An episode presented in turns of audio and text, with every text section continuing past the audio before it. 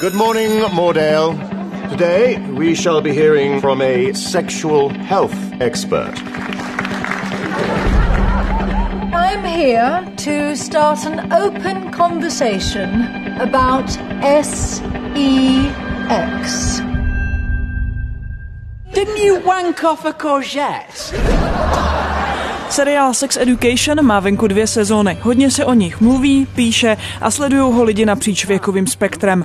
Málo kdo ale ví, že tenhle seriál, který jde daleko za hranice tuctový ulepený teenage komedie, má kromě klasické režie taky takzvanou intimní režisérku. Co stojí za přípravou a pak i samotným natáčením intimních a sexuálních scén, ať už u filmu anebo seriálu. Tak o tom bude aktuální podcast.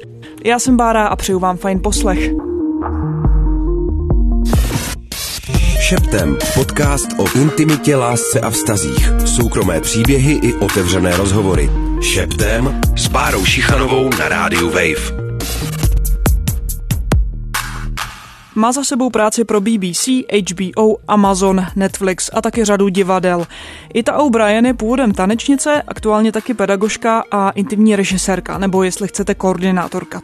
No a díky tomu, že má velké zkušenosti s prací s herci, tělesností, pohybem a vůbec s různými intimními a citlivými situacemi, tak brzo pochopila, že ne každý herec se cítí před kamerou komfortně a to v momentě, kdy se jedná o intimní scény, simulaci erotiky nebo sexu. I proto, jednoduše řečeno, vytvořila takový penzum jasných doporučení, jak v takových situacích postupovat. Třeba, že před kamerou by měli herci hrát jenom to, co je jasně dáno ve scénáři. Svoje know-how uplatnila kromě obou sezon Sex Education třeba u seriálu Gentleman Jack, Normal People, Watchmen a nebo other? I think you should tell him how you feel. What have you got to lose? Otis? No a já mám velkou radost, že se i ta O'Brien asi po tříměsíčním nahání přes dva různé asistenty našla čas a rozhodla se si se mnou popovídat. So, Ita, please, um, i to mohla byste v úvodu popsat, kde si vzala myšlenka a motivace k tomu pracovat jako intimní koordinátorka nebo režisérka? For me, um, I didn't set out with an intention to create guidelines or to um, create the role of the intimacy coordinator. My intention was as a Neměla jsem v úmyslu vytvářet pravidla. Chtěla jsem prostě pracovat a udržet pro herce komfortní prostředí. Tehdy jsem pracovala na takzvaném sdíleném improvizovaném představení, které zkoumalo dynamiku sexuálního násilí.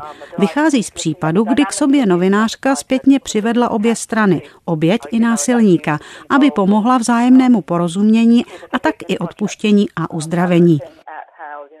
Takže jsem s tímhle začala pracovat a současně jsem věděla, jak pracovat s herci a vytvořit pro ně při zkoušení bezpečí, aby si mohli být blízko, ale zůstali ukotvení, přítomní a sebevědomí, ať už by hráli oběť nebo násilníka.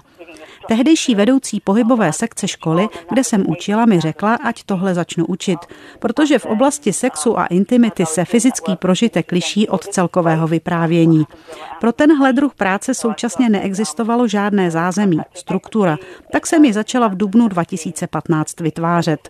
Studenti byli nadšení, jenže moc nevěděli, co s tím, když budou žádat o práci. Takže jsem začala svoji práci prezentovat v branži.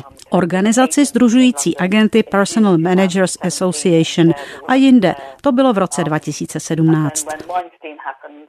Když došlo na kauzu s Harvey Weinsteinem a hnutí mýtu, tak si i filmový průmysl řekl dost. Je čas začít věci dělat lépe. Já už jsem tou dobou měla vytvořená pravidla a byla připravená je sdílet. Pro celý průmysl to byla pozitivní cesta ku předu, jak pracovat s intimním obsahem, otevřenější komunikaci, transparentností a konsenzuálním dotykem.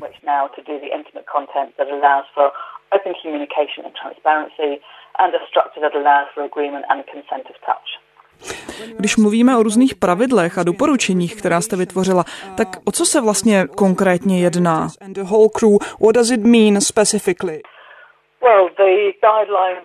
Četla jste je? Yeah, yeah, yeah, sure. So, so basic basically takes you through a structure of um, ta pravidla v podstatě odhalují strukturu a různé pohledy na sex a nahotu. Je na producentech, aby zvážili, jestli intimní obsah ve filmu, seriálu jsou schopni zvládnout podle těchto pravidel nebo si najmou intimní režisérku. Stejně jako to funguje třeba u scén rvačky, kdy se dáváte v šanc fyzicky svůj intimní prostor, svoje tělo. Ta pravidla se vztahují i na proces zkoušení, kdy se v podstatě ukazuje dynamika moci. Když režisér nebo produkce hledá herce, je důležité, aby si uvědomili, že herci jsou v tomhle procesu zranitelní, protože ze sebe v touze získat práci chtějí vydat maximum. A pak je proces samotného natáčení a přístupu ze strany režiséra. Jak má intimní scény promyšlené, jakou míru odhalení chce. Jde o otevřenou komunikaci a obousměrnou transparentnost. Platí to i ze strany herce, jestli se herec cítí na spolupráci s tím daným režisérem, jak se o něj zajímá a tak dále. Každý má jiný vztah k fyzičnu a vlastnímu tělu. Takže třeba režisér chce po herci míru nahoty, kde se herec už necítí dobře, tak tam jde o to, aby to řekl a režisér to respektoval. Týká se to přesného vymezení intimních a sexuálních scén, líbání, míst, kde se koho kdo bude dotýkat, jak budou scény vypadat. Jde i o jasný a zřejmý slovník, kterým se všechno dopředu při zkoušce popíše. Strukturovaně, krok za krokem, fyzicky, přistoupí k tobě blíž, položí ti ruku na tvář, druhou ruku kolem pasu a prostě tak. So the training,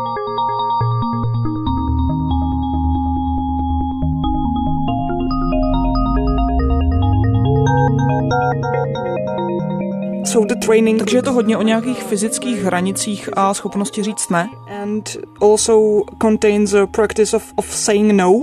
Absolutely. And um, so, so, so to be able to, to, to invite a positive no into Rozhodně být schopný nebo schopná říct byt jen domnělé ne, to je docela zásadní. Před Weinsteinem se mělo za to, že herci musí být stateční. Jsi herec, tak bys neměl mít problém se svléknout. Každý přitom máme k vlastnímu tělu jiný vztah a je důležité, aby režiséři pochopili, že není vhodné překračovat hercovi no-go oblasti a že když tohle ne respektuje, tak mnohem s nás svobodněji a profesionálněji dosáhnete toho ano.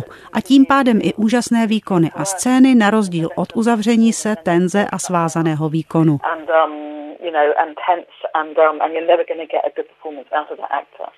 Um, Can you tell me please also, uh, jaké další techniky třeba při práci používáte? Are you practically using when, when you are, you know, working with, with actors?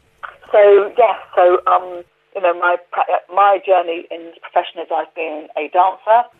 Jsem původem tanečnice, pak jsem 8 let pracovala s herci, učiteli a režiséry pohybu. Hodně se zajímám o uvědomění si vlastního těla, tanec, porozumění tělu a také anatomii, různým detailům fyzična. Taky se věnuji trénování určitých situací při souloži. Často je součástí i hádka nebo facky. Řešíme oční kontakt, dostatečnou vzdálenost, reakci. Soustředíme se na momenty vzteku a rozrušení. Používáme techniky k zlepšení pohybu i uvěřitelnosti. Ptáme se herců na oblasti, kde se cítí a necítí pohodlně, kde se chtějí a nechtějí dotýkat, kde je schoda, abychom byli schopni dát dohromady detailní a přirozenou choreografii celé scény. Well, my next question um, is about uh, troubleshooting. Určitě máte zkušenost i s různými problémy při natáčení. Můžete dát nějaký příklad situace, kdy to neklapalo podle představ, ať už s režisérem nebo s někým dalším, a jak jste to třeba vyřešila? crew, directors, and so on? Yes, so for example, working on sex education on the first series, there was a scene in the last episode where um, Adam and Eric, they have a fight tak třeba v poslední epizodě první série Sex Education se Adam a Eric perou a pak dojde na intimní moment polipku. Předtím si ale oba kluci vzájemně plivnou do tváře.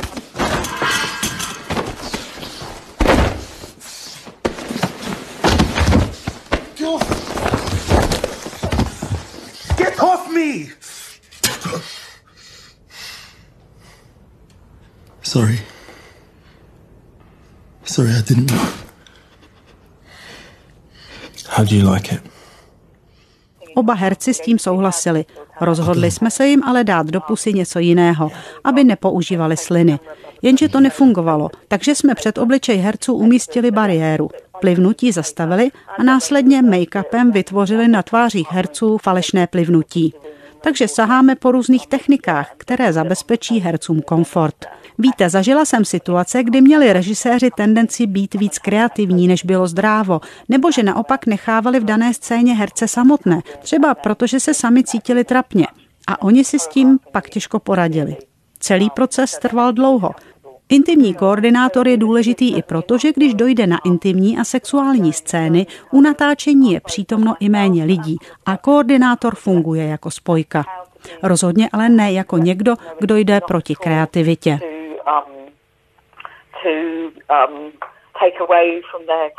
Jak to vlastně vypadá na place při natáčení? Co všechno máte na starosti, co všechno hlídáte, kromě komunikace? Um, you know, I can have that clear communication with the director um, um, before we get to set. You know, then the more I know, I, I know what um, s režisérem se snažím mluvit před natáčením a získat jeho představu o míře nahoty, jak explicitní má například sexuální scéna být. Pak to řeším s herci, jestli jsou s tím v pohodě. Často se podílím i na hledání správného úhlu kamery, jak celou scénu natočit, aby v ní bylo všem dobře. Hlídám taky kostýmy a pomůcky sloužící k zakrytí genitálií, jestli je vše připraveno. Radím se s asistentem režie, jestli je vše v pořádku, kdo bude u scény a podobně, pokud jde i o simulovanou sexuální scénu. Je zásadní si vždycky před natáčením vše ujasnit, aby nedocházelo k překvapením a herci věděli, co se od nich čeká a všechno tak mohlo proběhnout hladce a dobře dopadlo. Já chápu. Takže žádná překvapení v podobě otřesných zážitků typu poslední tango v Paříži. Absolutely, exactly, yes. As soon as anybody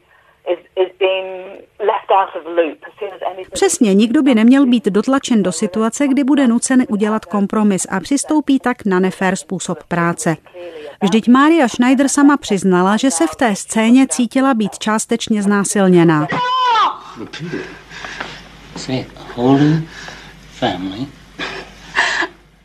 Herec by měl mít díky intimnímu režisérovi možnost vědomně uplatnit při natáčení intimní scény všechny svoje schopnosti. Už by se nemělo stávat, že bude jen tak něčemu vystaven. Je taky zásadní mít vnější pohled na to, jak tyhle scény budou vypadat z hlediska nějakého propojení s charakterem postav. Proč tam ty scény vůbec jsou a jak zapadají do celkového děje a co se tím snažíme říct. Bavíme se hlavně o filmu, ale vy jste vyšla z divadelního prostředí. Já, když jsem se bavila s některými českými herci, tak eh, zmiňovali, že v rámci divadla je to prostě jiné, protože je tam větší prostor pro debatu o intimních scénách. Jakou máte s tímhle zkušenost vy? Experience? Well, no, that's right, but you know, obviously on set you've got you know, an actor has to come on set so prepared and so bringing their offers. Na rozdíl od filmu, kde herci přicházejí na natáčení připravení, znají charaktery, pozadí děje, natáčení trvá třeba jen několik minut, je vyžadováno, aby pracovali rychle. Je divadlo proces čtyř šesti týdenního zkoušení. V tomhle to může být snažší, ale i tady najdete řadu špatných zkušeností. Často třeba z důvodu, že se režisér cítil trapně a odkládal zkoušení intimních scén. Takovéto líbání odložíme na později. Jenže pak se stane to, že celý proces tlačí čas a herci jsou natlačeni do toho udělat to rychle a nemusí jim to být příjemné. Prostě i tady je potřeba vyjednávat o tom, jak bude scéna vypadat, kam sáhnout, kam ne. Na čem je schoda? A pak je potřeba tohle ohlídat i během zkoušení, protože scény se opakují. To znamená, že když se dohodnete na líbání a další den má někdo z herců opar, tak se líbání samozřejmě vyhnete a musíte tu scénu vymyslet jinak. Stejně tak musíte určité scény hlídat, když už je hra v programu. Prostě držet určitý standard. or handled or groped in a way that, that is outside of their agreement and consent. Už jsme o tom částečně mluvili, před třemi, čtyřmi lety odstartovalo hnutí MeToo. Jak se podle vás proměnil filmový průmysl, jestli vůbec?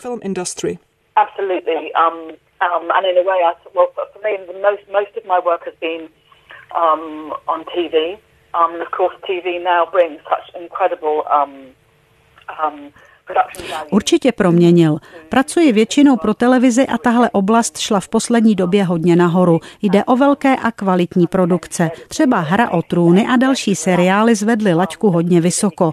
Jen za poslední rok jsem pracovala pro 15 různých produkcí. Takže průmysl se snaží fungovat dobře a věnuje pozornost okolnostem a pravidlům natáčení intimních scén ale všichni se učíme. Občas cítím zpočátku odpor, ale pak to třeba režisérovi dojde, že se rozhodl dobře. Mít intimní režii mu totiž v rámci celého procesu umožňuje vydechnout, soustředit se na jiné věci, emoce, dynamiku, mezi postavami a tak podobně. Takže zatímco dřív si některé produkce třeba nemohly tohle finančně dovolit, teď už se s intimními koordinátory v rozpočtu počítá a chtějí se mnou pracovat znovu.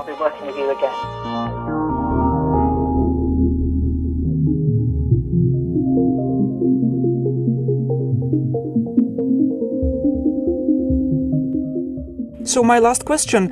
I know you come from Irish Catholic background. Uh, when vím o vás, že pocházíte z irského katolického prostředí.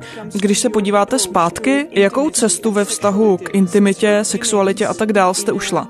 Třeba když to srovnáte se svými začátky, vnímáte dnes tohle téma nějak jinak? Differently? For me, absolutely. Um, you know, for me in my own life also, um, you know, just um, talking, you know, it, it is a natural and normal and the most beautiful mhm. Rozhodně pro mě a můj život jde o normální, přirozenou a vlastně jednu z nejkrásnějších součástí lidské existence. Potkávat se, milovat, vytvářet nový společný život. Vyrůstala jsem v prostředí, kde se o intimitě a sexu nemluvilo. Postupně jsem se posouvala k vnímání radosti sexuálního života, zkoumání různých aspektů sexuality, genderu, souvislostí s LGBTQ komunitou, intimního života lesbických a gay párů, trans lidí a tak dále. A to z toho důvodu, abych byla schopná obsáhnout a podat autentickou výpověď zobrazení života kohokoliv, jakékoliv komunity aby spolu souviselo pojetí sexuální scény a příběh jako celek. Když jsem začala pracovat na seriálu Gentleman Jack, který citlivě pracuje s odkazem Ann Lister, před samotnou produkcí jsem se ještě se všemi herečkami zapojenými do intimních scén setkala, že jsme si ujasnili, konzultovali s experty. You think because I'm a woman I'll be persuaded to take less? Would you ask a man to take a lesser price? No. I thought that you might be more reasonable. Oh, you mean softer? Well, now you know me better. People talk. Isn't always very nice. Miss Lister is rather eccentric. She isn't always as feminine as some people would like her to be. Jde o historický seriál a potřebovali jsme zachytit queer milostný vztah dvou žen. Ženské, ne mužské perspektivy a současně citlivě udržet napojení na příběh, včetně detailů uvedených v denících Enlister. To znamená zachytit kvalitu postav, jejich vztahu a tohle pak citlivě přetavit i do jejich intimního vztahu.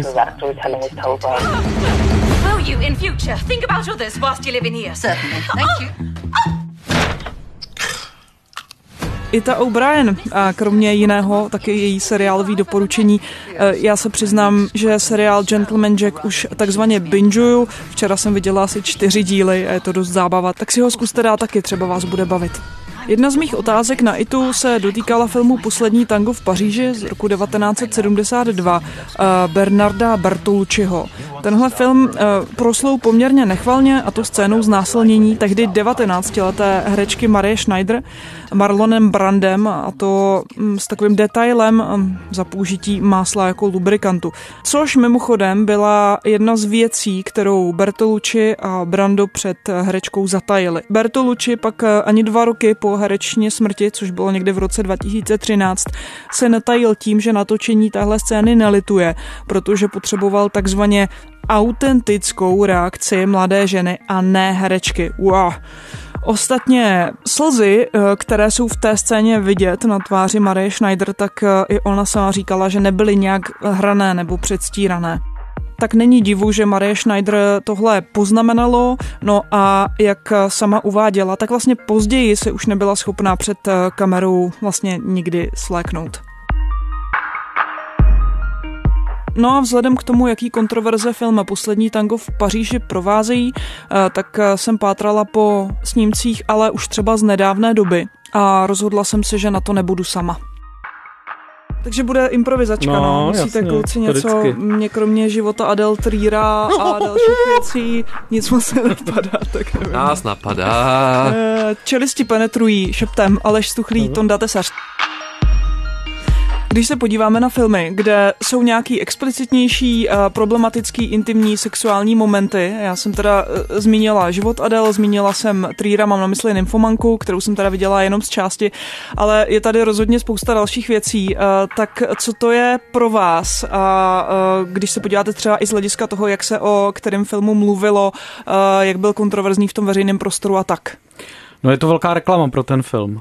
Určitě, vlastně je to jako, eh, je to něco, něco, čím ten film vlastně už jako od nějakých eh, počátků kinematografie jako upoutá vlastně, eh, navíc od, od chvíle, kdy se nějak etabloval Hollywood jako ten hlavní tahoun vlastně té globální kinematografie, eh, tak vždycky to, co nebyl Hollywood, tak museli vymýšlet různé jako triky, jak se vůči tomu vymezit, jak přednést, předvést něco, co ten Hollywood jako kam, kam už nejde a vlastně ta nahota eh, je už třeba od nějakých jako amerických exploatačních filmů první poloviny 20. století jedna z velkých, jeden z velkých taháků a to též vlastně eh, stálo i za tím, i za popularitou vlastně artové kinematografie v 60. letech. Prostě ty evropský eh, filmy těch velkých autorů eh, často vlastně jako sebou nesly tu diváckou atraktivitu těch jako nahých scén a tak dále. Je to atrakce, která je prostě nemainstreamová, řekněme. Hmm. Aleši, jaká atrakce se vybaví tobě, konkrétní třeba? Myslím si, že jméno, který tady musí padnout, je režisér Abdelatif Kešiš, tuniského původu. Život Adel je samozřejmě jeho klíčový film, za který dostal Zlatou palmu. Eh, Film, který obsahuje několik extrémně dlouhých, explicitních eh, lesbických scén, vůči kterým se vymezila vlastně eh, autorka předlohy eh, komiksu Julie Maro. Eh, Z mýho pohledu v té době, to bylo 2013 nebo kdy, Hmm. to vlastně bylo natočený jako radikálně, ale poměrně vkusně. Julie Maro se vůči tomu vymezila v tom smyslu, že na těch scénách je vidět, že nebyly konzultovány lesby, že ty scény působí demonstrativně, něčím jakoby chladně pornograficky, že spíš to působí jako fantazie heterosexuálního muže, který se v tom trošku vyžívá a nějak jako vědomně umocňuje ten mýtus toho mystického ženského orgazmu. Já si myslím, že ta věc může být obojí. Zároveň se ukázalo, že Abdelatif Kešiš je trošku vlastně voyeristický prasák ve finále. Jeho nová trilogie Mektub, stručně se to pojmenuje, má tři díly, zatím jsou hotový dva, každý má asi čtyři hodiny. Jsou tam třeba 13-minutové scény eh, kunilingu a on za to od kritiky dostal strašně jako přes hlavu, protože to už je čistý vlastně male gazing. Mhm. A nejenom od kritiky, jakoby u toho, u toho života Adéle ještě vlastně hodně důležitá ta kauza toho, že vlastně eh, samotný ty herečky se ohradily vůči tomu způsobu, jakým eh, ty, ta zmiňovaná scéna byla natáčená. Eh, Mluví o tom, že se točila 10 hodin. Že Jo, vlastně, to si vybavuju, no. eh, Že vlastně se u toho cítili jako, jako prostitutky Mhm. a že prostě jako realizovali jenom nějakou jako otevřeně dost jako chlípné pokyny Mhm. eh, toho režiséra. Takže je to jako z tohohle hlediska problematická věc eh, na, na mnoha levelech. A no, souvisí teda s- jako s tím, právě s tím tématem toho, eh, toho jak, jako coachingu a, a těchto těch záležitostí, který si myslím, že vlastně eh, v evropské kinematografii nejsou paradoxně tak jako rozvinutý jako, jako v tom Hollywoodu a v té sféře té quality TV. Mhm. Eh, Co dalšího z té vlastně novodobější uh, kinematografie vás třeba napadá? Tak já jsem zmiňovala toho Trýra, tu nymfomanku, to je asi jako To je, zřejmá to je, věc. To je totálně jako excentrická, bi- bizarní záležitost, tak jako z hlediska toho, jak ty scény byly točený, protože tam právě probíhalo uh, naklíčovávání vlastně těch, těch jako penetračních uh, scén, které se točily extra s pornoherci a pak se ty, ty genitálie na, naklíčovávaly na těla těch, eh, těch eh, jako hereckých hvězd toho filmu a tak dále. Takže už jako z tohohle hlediska je to totálně vlastně výstřední A záležitost. zároveň to navazuje na to, o čem mluvil Tonda. Vlastně kompletní marketing byl hotový díky, díky tyhle pověsti, Mhm. mm-hmm. díky tomu, jak byly pojatý plagáty a tak dále. To vlastně strašně na tom filmu je mnohem zajímavější ta marketingová kampaň. Jinak samozřejmě ten příběh toho sexuálního probuzení uh, skrz uh, spanking, felaci, sodomy, masturbaci, menáž a trua a všechno možný je taková ta klasická chlípná trýdovská vize. Myslím si, že to patří k jeho horším filmům popravdě. Hmm.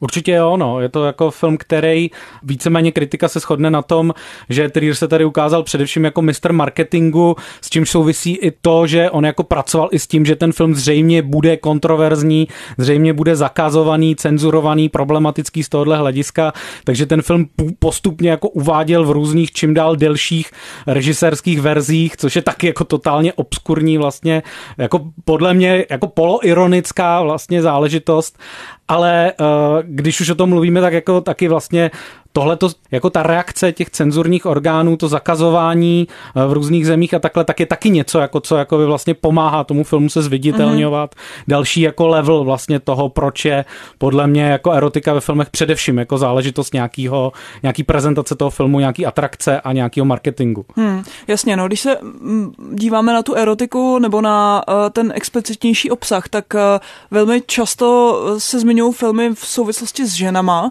ne tak často třeba v souvislosti s muži, nebo minimálně ta kontroverze není třeba spojená jako s muži, nebo v s tím, že by třeba ti herci s tím měli problém. Um, často s tím nemají problém a někdy to má takový až jako exibičně masturbační rozměr. Myslím si, že můžeme zmínit třeba některé americké příklady.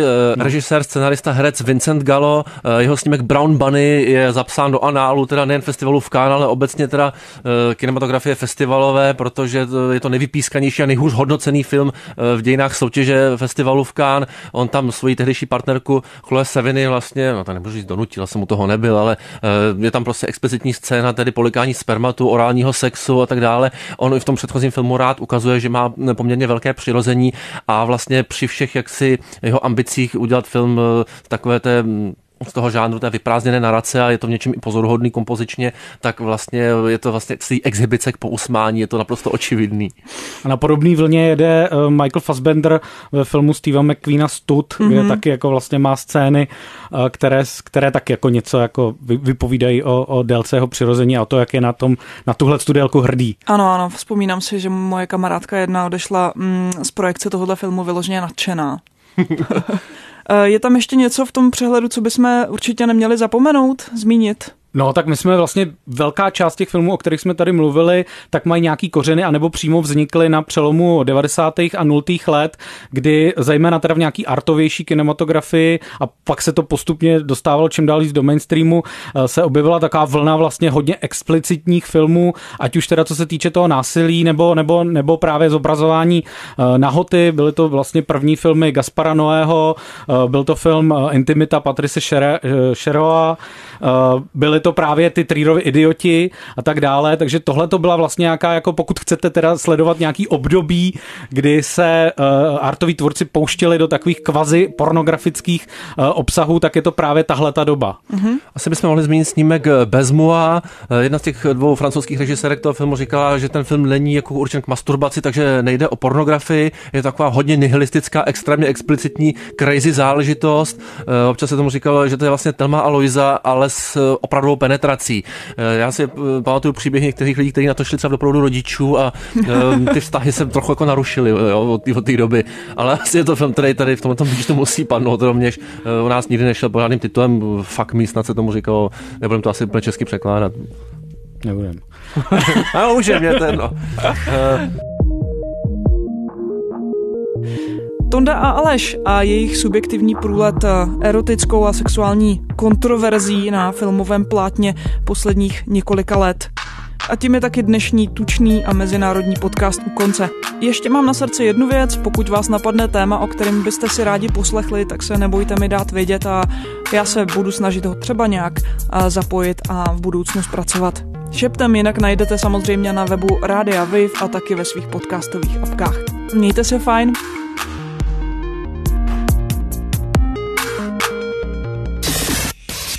Šeptem. Podcast o intimitě, lásce a vztazích. Šeptem. Podcast, který se nestydí. Poslouchejte na wave.cz lomeno šeptem nebo se přihlaste k odběru na wave.cz lomeno podcasty a poslouchejte ve vašem mobilu, kdykoliv a kdekoliv.